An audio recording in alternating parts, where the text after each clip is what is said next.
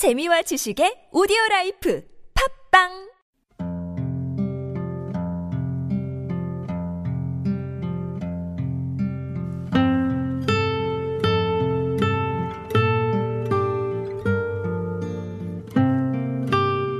가슴에 담아온 작은 목소리. 138번째 이야기. 생명을 살리는 사람들이 맡고 있습니다.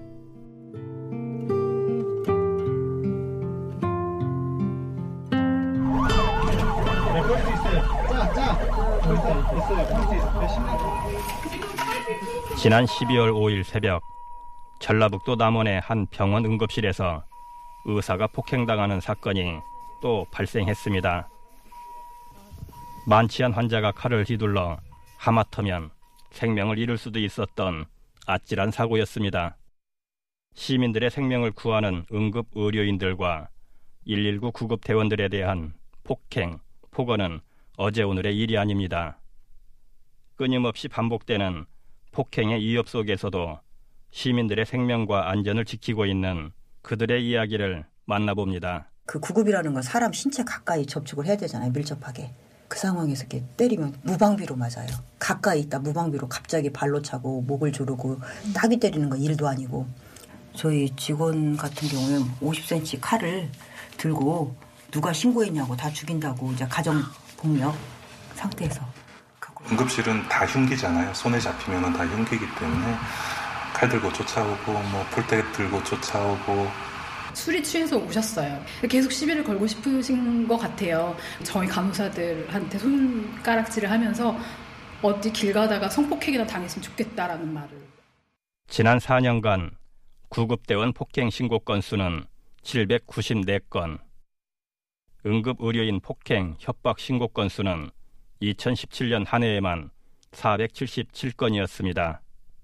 그마저도 신고율이 20%도 채 되지 않는다고 하니 실상은 훨씬 더 심각한 상황이겠지요. 특히 지난 4월 강연희 구급대원이 폭행과 폭언을 당하는 화면을 본 국민들은 충격을 금치 못했습니다.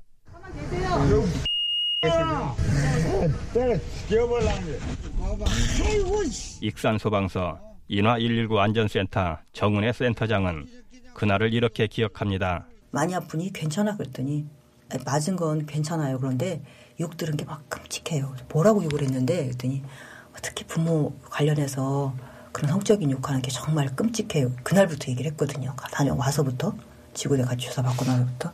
근데 그 다음 날 얼굴이 이제 좀 깜깜해서 왜 그랬더니 계속 그게 귀에서 맴돈대요.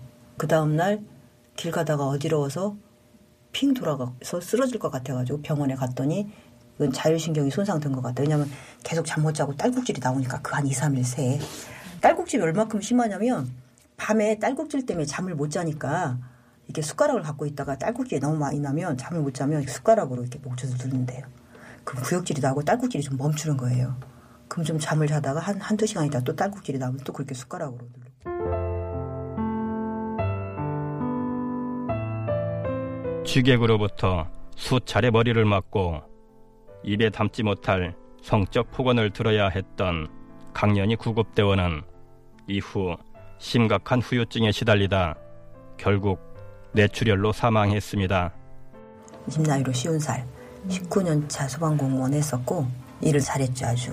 죽을 위험에 있는 사람을 살린 사람에게 주는 그 아트세이버라는 자격인데 그걸 두 번 받고 세 번째 올해 4월인가 세 번째 받은 하드세이버를 제가 가족한테 주지 못하고 갖고 있어요. 7월에 나왔는데 무덤에서 보여주고 연희한테 보여주고 줄 수 있을까 싶은데.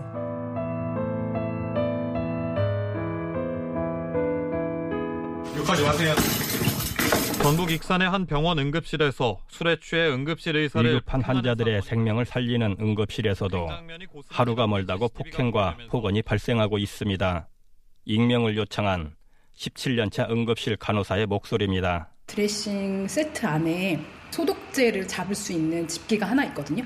근데 그 집기를 갑자기 들어서 목을 찌르려고 하는 거를 저희 의사랑 간호사가 다 제지를 해서 특히 여성 의료진과 여성 구급대원의 경우는 성추행에도 무방비로 노출되어 있는 상황입니다.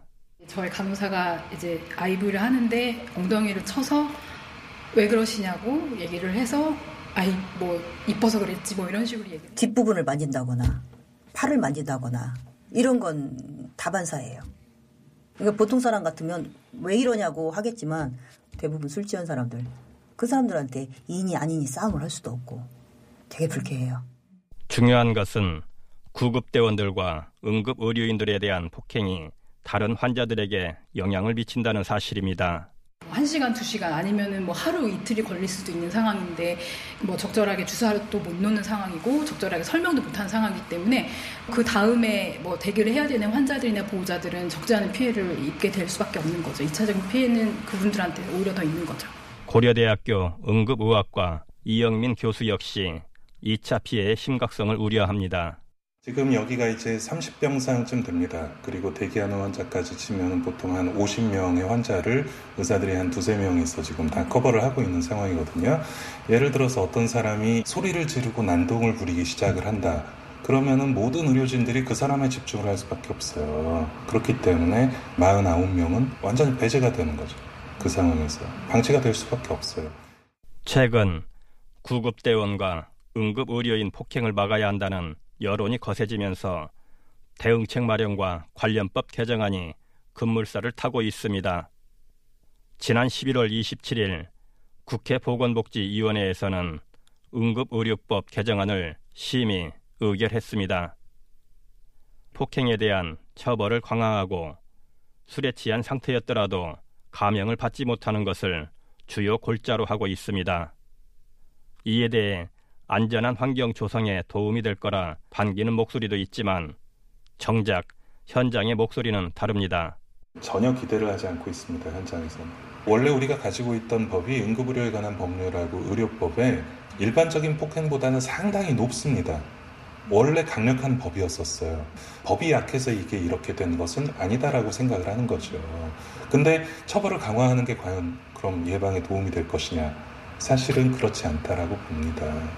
중상해인 경우에 강하게 처벌을 하겠다. 이거는 반길 만한 부분이에요. 그 반가운 부분입니다. 그러나 실제로 현장에서는 중상해든 경상해든 욕설이든 난동이든 환자 진료에 방해가 되는 것은 분명하거든요. 그러나 이 공권력에서는 어 그렇게 되면은 우리를 너무 자주 부르게 되는 것이 아닌가라는 어떤 그런 이야기를 실제로 회의석상에서도 계속 우리한테 얘기를 해요.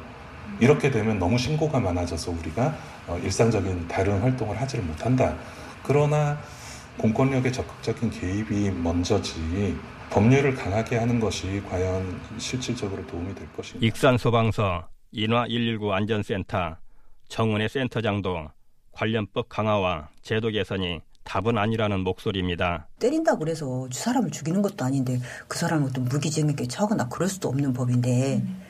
강현희 씨 건도 영상에 보시면 그 사람이 나 500만 원이면 돼. 이렇게 얘기를 하거든요. 그걸 혹은 700이나 편만 원 늘린다고 해서 안 때릴 것이냐. 그런 분한테 그걸 늘리는 게 얼마나 효과가 있을까. 더불어 대안으로 거론되고 있는 호신 장비 제공도 쓸모가 있을지 모르겠다고 말합니다. 테이저건이나 페퍼 스프레이를 쓴다고 하는데 저희는 그게 더 오히려 두려워요. 혹시라도 썼다가 과잉 진압이 문제가 안 되는 건이 있을까? 그럴 수 있을까? 혹은 경우에 따라서는 저희를 뺏길 수도 있어요. 왜냐하면 경찰이나 교도관 같은 경우에는 그런 포박 장구를 쓸 수 있는 사람들인데 그 사람들은 평소에 그걸 연습을 하잖아요. 근데 저희는 그 일을 하는 사람들이 아닌데 그걸 갖고 있다가 뺏길까봐. 현장에서 일하는 구급대원들과 응급의료인들은 피해자에 대한 그릇된 시선과 기초적인 통계조차 없는 현실을 지적합니다. 현황 파악 자체가 안 돼 있어요. 어느 만큼 심각한지 도대체 1년에 몇 건이 일어나는지 어떠한 병원, 어떠한 지역에서 어떠한 시간대에 일어나는지 이러한 통계 자료 자체가 아예 우리나라에 없습니다. 현장에 있는 사람들이 그걸 보고를 해줘야 되는데 보고를 하면 오히려 어, 평가에서 점수가 떨어져요. 그러니 어떤 국가적인 어떤 그런 통계망을 작성을 하고 현실을 제대로 좀 파악을 하는 게 우선이 아닐까라 생각. 그런 얘기를 하면 굉장히 못난 사람 취급을 받았죠. 나약하다고. 그런 것도 어, 감당 못하느냐 이렇게 얘기를 하죠. 더 나아가 단순히 가해자 처벌이 아니라 피해자를 위한 실질적인 대책이 필요하다고 이야기합니다. 때렸다는 것에 주, 이렇게 주목하기보다는 어쩌다 맞았냐. 조금 더 친절하면 안 맞을 수 있지 않았겠느냐. 그 이제는 피해자 보호를 해야 되거든요. 피해자 보호가 안 됐던 부분들이 이제 이제 돼야 할 때가 된 거죠. 교육받았다는 사인하고 폭력에 대한 매뉴얼이 있으면 패스가 되는 거예요. 그럼 그렇다고 해서 폭력이 안 생기느냐? 그게 아니죠. 실제로 난동 환자, 모의 환자를 놓고 폭력을 제압하는 훈련 같은 거 안 하거든요. 막상 상황이 닥치면 어떻게 해야 될지를 모르는 거죠.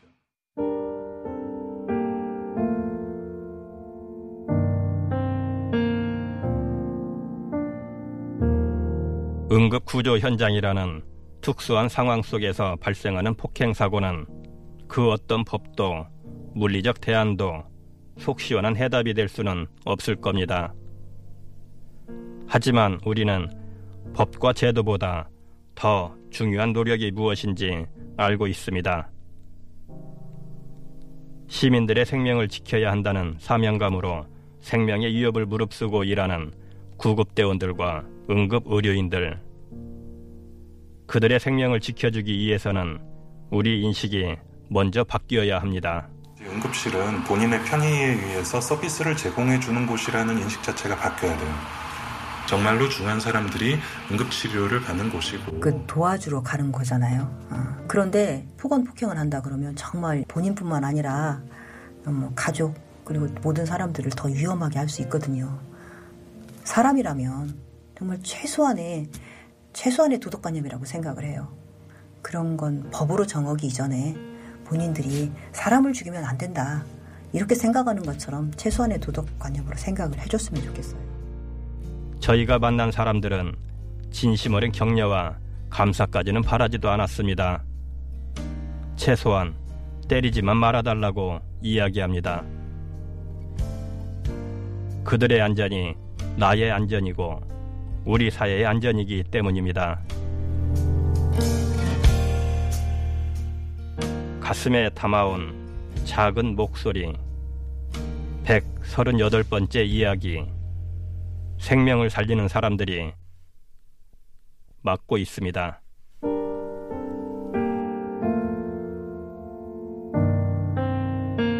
지금까지 연출의 김호정, 구성의 권호경, 저는 김영호였습니다.